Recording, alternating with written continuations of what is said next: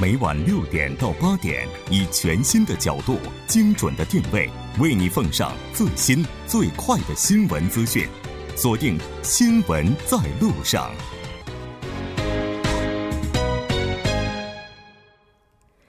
好了，欢迎回来，了解最新热点焦点，锁定调频 一零点三 新闻在路上。稍后是广告时间，广告过后马上回来。好的，半点过后欢迎回来，接下来就要为您带来我们今天的两个世界了。我们将会针对同一事件，从不同的视角去观看体验不同的世界。呃，在今天下午两点十分的时候，首尔中央地方法院对朴前总统的亲信干政案进行一审宣判，这也是大法院修订有关规定允许对一审、二审宣判进行电视直播以来的首例。虽然法院表示考虑到公共利益哈，那很多其他的一些原因允许电视直播，但其实反对的声音也是不少的。咱们今天就和徐明进老师一起来看一看两个世界有哪些说法。徐老师你好。啊，主持人好，听众朋友晚上好，非常高兴和您一起来讨论今天这样一个话题。那其实我们了解到，在三号的时候，朴前总统他的律师也是递交了申请，要求禁止法院借助电视现场直播一审宣判。自由韩国党的这个代表 Kim Song-tae 还说哈，不要让前总统成为大家的笑柄。嗯，我我其实还看到另外一个词，就是加深这个烙印。啊，对，哦，可见电视直播审判这事情应该还是有很多不同的声音。咱们今天就来讨论一下。首先，先来说一下这个法院之所以允许电视直播，这个依据到底是什么？这个依据呢是这样的，就是说，他们考虑到这个公共利益等这个诸多情况。嗯，这里的公共利益等诸多情况的意思呢，就是说，因为这个国民非常关心啊、呃、这次的审判啊、呃，那么国民呢关心，但是呢这不太清楚，所以呢他们呢啊、呃、要这个要考虑到这个国民的所谓的知晓权，就是国民呢有知道的这种权利，所以呢他决定允许这个电视直播。啊、呃，但是呢，这个法院也是为了这个维持法庭的秩序啊，那么他们将自备这个摄像机，那么拍摄以后呢，然后呢再向外界传出。嗯啊，这个是这个法法院方面的立场。嗯，是的，没错。其实大家虽然说对他有一些非议哈，但是关注的人确实是非常多。因为至少到目前为止，我就知道有很多的朋友都是今天下午在电视机前就看了这个直播的过程。那朴槿惠本人他是没有出席现场的、嗯、那他没有出席，就有人说了，这个对于直播而言可能这个意义也就不是那么大。其实今天那个到这个法庭来观看的，这就是旁听的人呢呃，也不是很多，三十个人。那么之前呢，就是这个是要申请的嘛，那申请大概也只不过是九十个人左右、嗯。所以说这个来听的人，这什么意思呢？就是说，因为他之前就宣布他不会参加，不会出庭、嗯、啊，所以呢，啊，这参加的人也少，参观的人也少，旁听的人也少。那么在这种情况下呢，即使朴槿惠前总统如果他出庭了，那么当然这个。这个镜头会对准的他，但是呢他没有，那么只是这个宣判，所以呢其实这宣判的过程呢大家可以听一听，但是没有其他的任何的其他的举动啊、呃，所以说这个说有没有效果，这个嗯倒很难说，但是呢这人不在场啊，然后审判了，那么这样呢就是啊、呃、镜头呢一直对着那个所谓的这个那个法官，他在跑，他在这个啊、呃，说明他是为什么要这样，为什么要这样判，就是这一段一个小时四十分钟呢，就是出来他的面孔，其他的呢没有什么，所以说啊、呃，朴槿惠前总统在那里跟不在那里呢，我想没有很大的差别啊。当然，我们也看到，在四月二号的时候，朴槿惠他也是向法院递交了一一封这个亲笔信啊，表示不希望宣判过程电视直播。他在信中说，有人发函征求我是否同意电视直播，我对此表示不同意，所以法院也是没有采取，就是没有采取他的这样的一个，就没有接受他的接受他的这个想法哈、啊。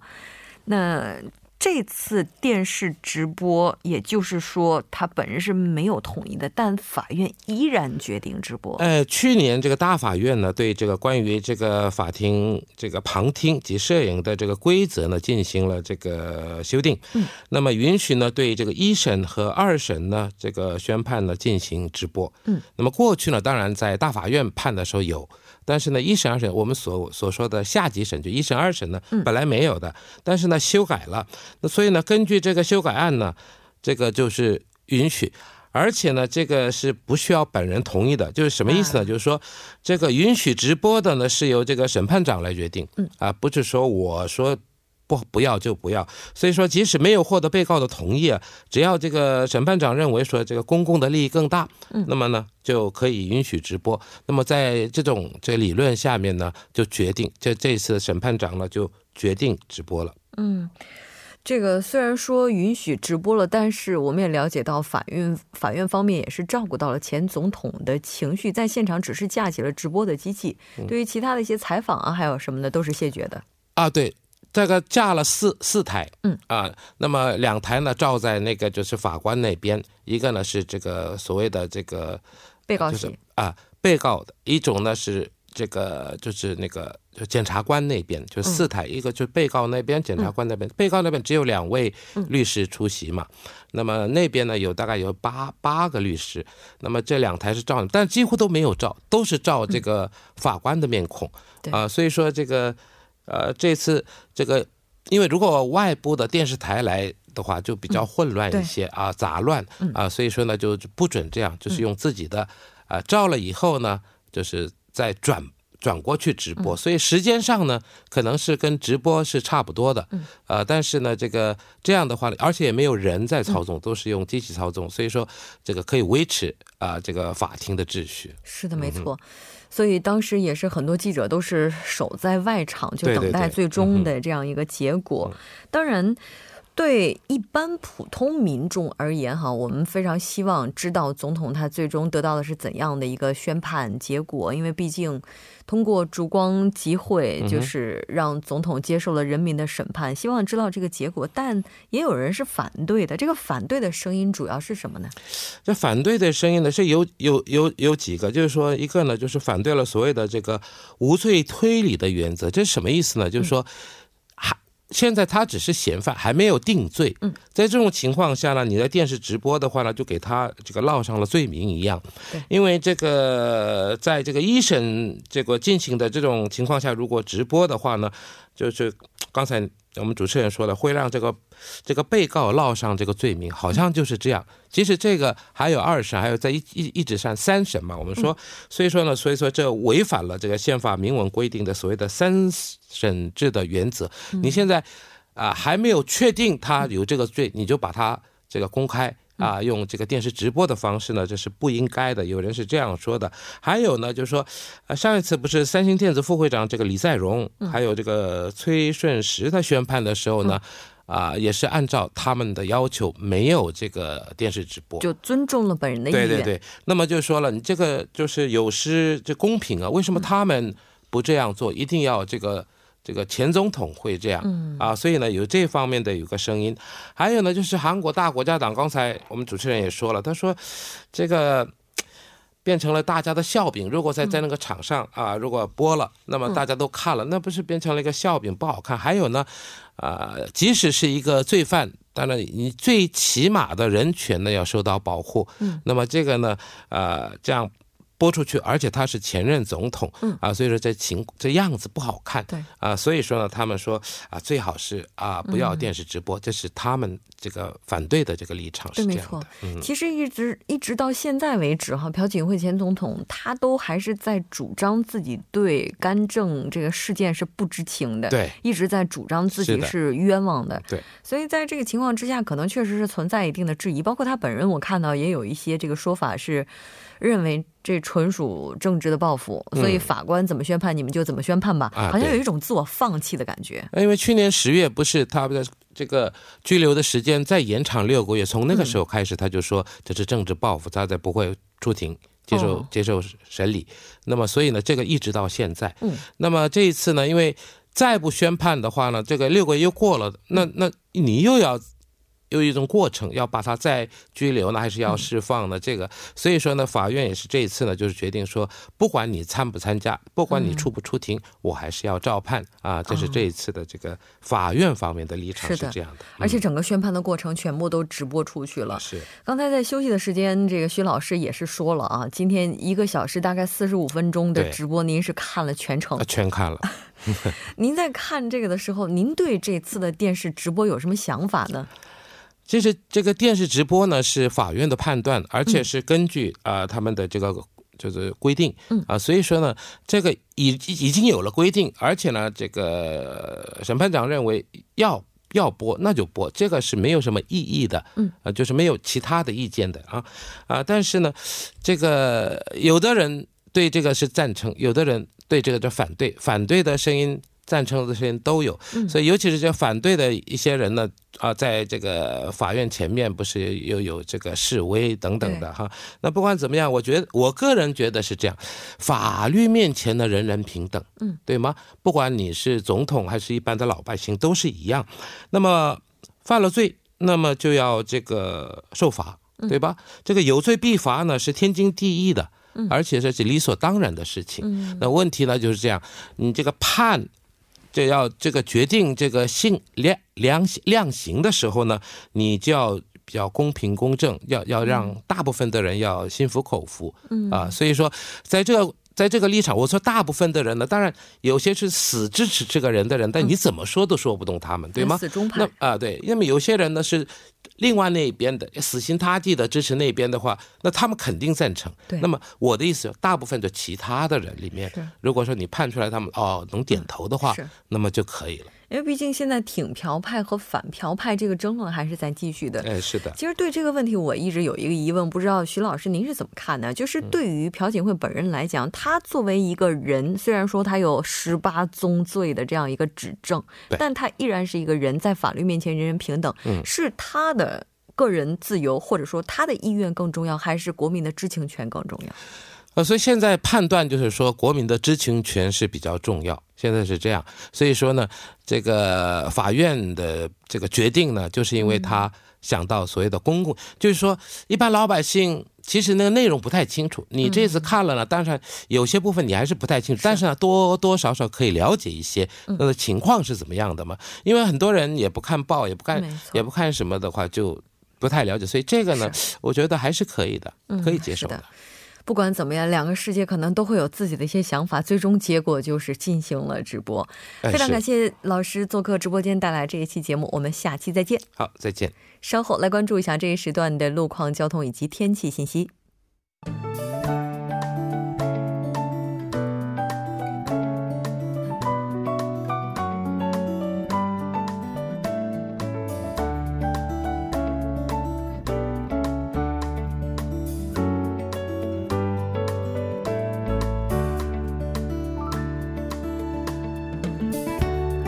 晚间七点四十三分，依然是由程琛为大家带来这一时段的路况及天气信息。继续来关注晚高峰时段的实时路况。第一条消息来自首尔外环高速公路退西苑方向板桥分岔口附近路段的一车道和二车道上，刚刚发生了追尾事故。受其影响的，目前该路段大约两公里左右的路面拥堵严重，还望途经的车主们保持安全车距，小心驾驶。接下来是在江南循环路水西方向奉天隧道出口至瑞草隧道入口，不久之前呢，发生在该路段二车道上的交通事故已经得到了及时的处理，路面恢复正常。下一则路况来自奥林匹克大路蚕市方向嘉阳大桥至城山大桥，在该路段的四车道上呢，出现了故障车辆，受其影响，目前从棒花大桥开始行驶车辆在不断的增多，路面拥堵严重，请来往的车主们参考相应路段安全驾驶，减速慢行。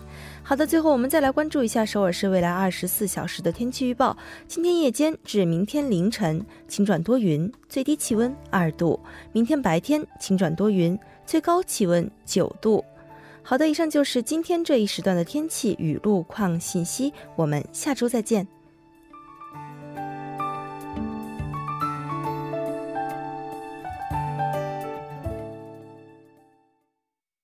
零距离倾听民生，第一时间反映民意，民生零距离。每周五的晚上，我们将通过民生采访记者于善光一起来倾听市民心声。马上有请于记者。于记者你好。你好，非常高兴和您一起来了解本周的民生零距离。那这周您为大家带来的是什么呢？这周的主题是重口味警示图控烟的效果。嗯，重口味的这个警示图是吧？嗯，像重口味警示图，您今天为什么会选这个主题呢？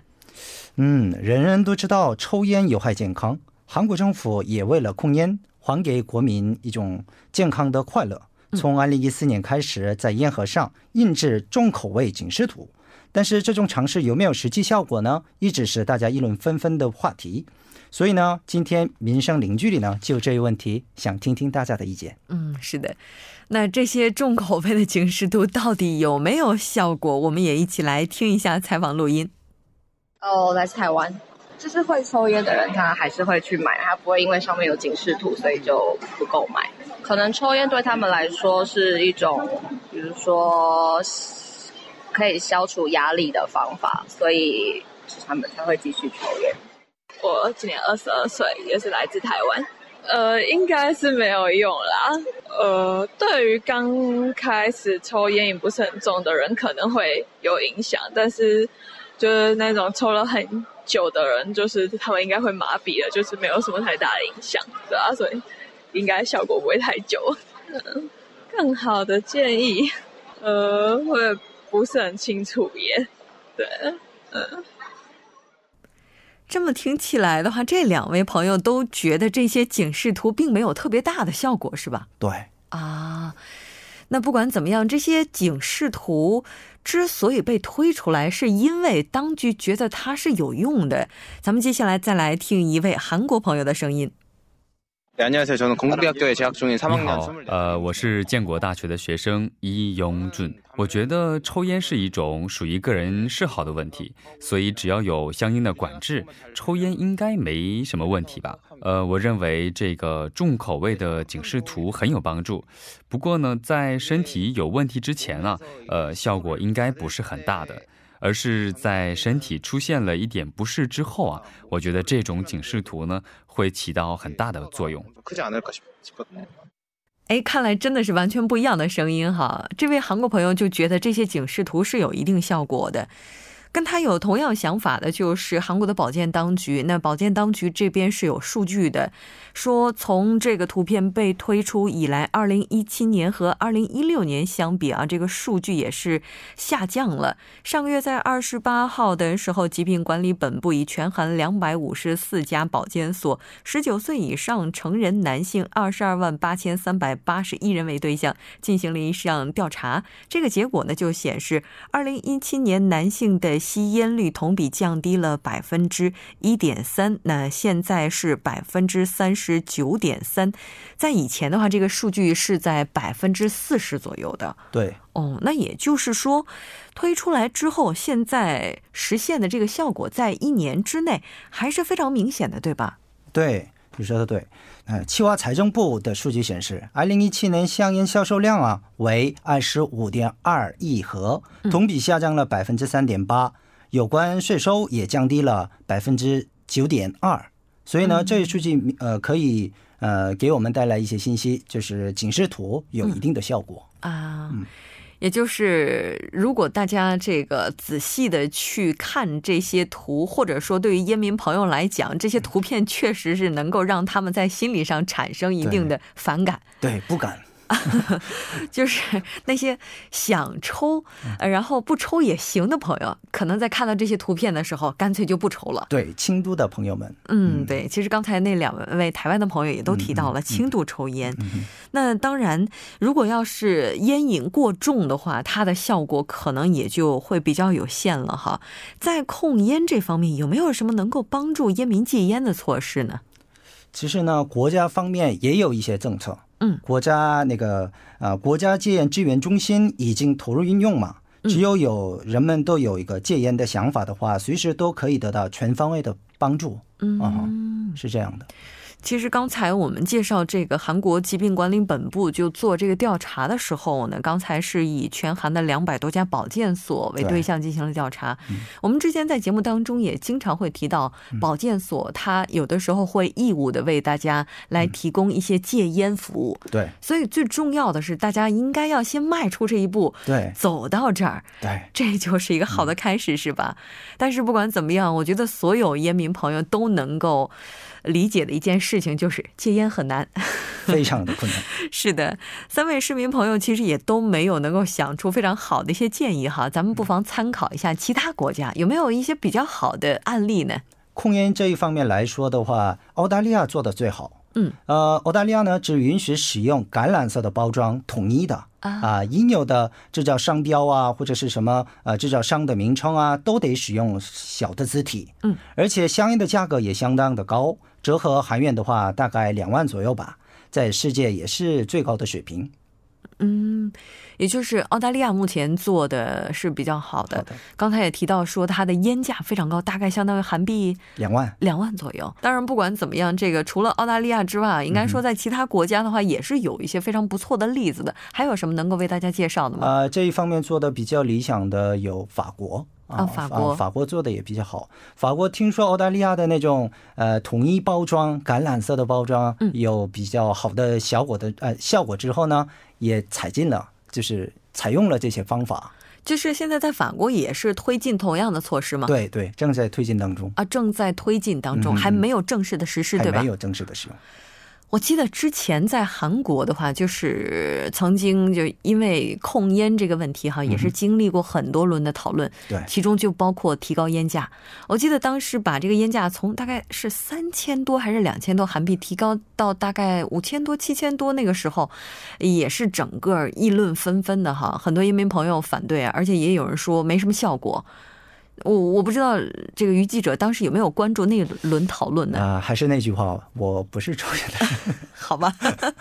我们和一个非烟民来讨论今天这样的话题也是难为您了。但是不管怎么样，嗯嗯也希望越来越多的人像您一样不抽烟。对，这应该是我们的理想、嗯、这是非常重要的。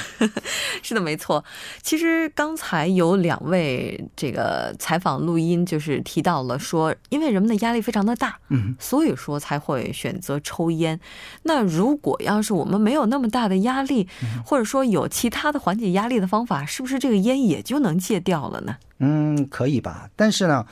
很多普通人来说，嗯，既没有时间又没有钱，嗯，然后对他们来说是抽烟可能是一种最低最低门槛的一种减压的手段啊。啊，这样的人来说是，如果什么通过其他的活动来什么舒缓压压力啊，这样的说法是比较奢望的吧。嗯啊，就是对于他们来讲，抽烟是门槛最低的一种解压方式。对对，哎，但运动一下，和朋友聊聊天儿，他这个成本也是挺低的呀。啊，不不行，没有时间嘛，主要是没有时间，啊、抽一根烟才五分钟，不到三分钟就完事儿了。哦、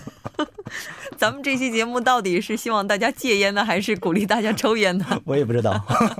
但是不管怎么样，烟民朋友抽烟是有他的理由、嗯、但是这些重口味的警示图其实并不仅仅是危言耸听，对，而是当我们真的抽烟达到一定程度的时候，对对，它确实是会引发烟盒上所标志出来的这些疾病。 对, 对, 对，那当然为了我们自身的健康，也为了我们周边朋友的健康、嗯、还是建议大家如果可以的话戒烟。非常感谢于记者带来这周的采访，我们下期再见。再见。新闻中有你有我，我们一直在路上，您的参与我们的动力。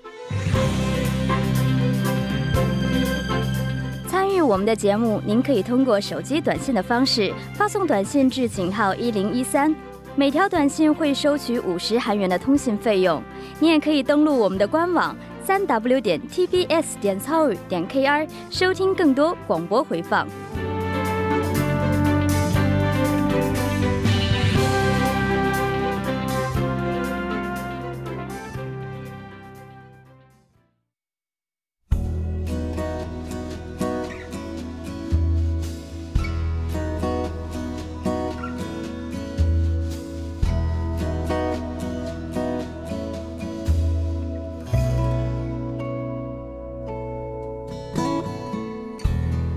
好的，到这里我们今天新闻在路上两小时的节目马上就要接近尾声了，最后依然为您送上我们今天的结束新闻。 城市是人类文明的结晶，是当今世界各类要素资源以及人类活动最为集中的地方。 城市化是现代化的必由之路。 过去的六十多年，地球经历了快速城市化进程。 根据联合国的一份统计， 截止到二零一四年的时候， 全世界有 七十二亿人口 当中的百分之五十四 生活在城市， 而到二零五零年的时候， 这个数字呢将会增长二十五亿， 占到百分之六十六 这样的一个百分比。 城市地区也是实现了可持续发展， 那当然这个可持续发展也是目前全球可持续发展的关键。 那中国又是这个进程当中速度最快的国家之一， 所以未来呢加快与世界其他国家城市化经验的分享，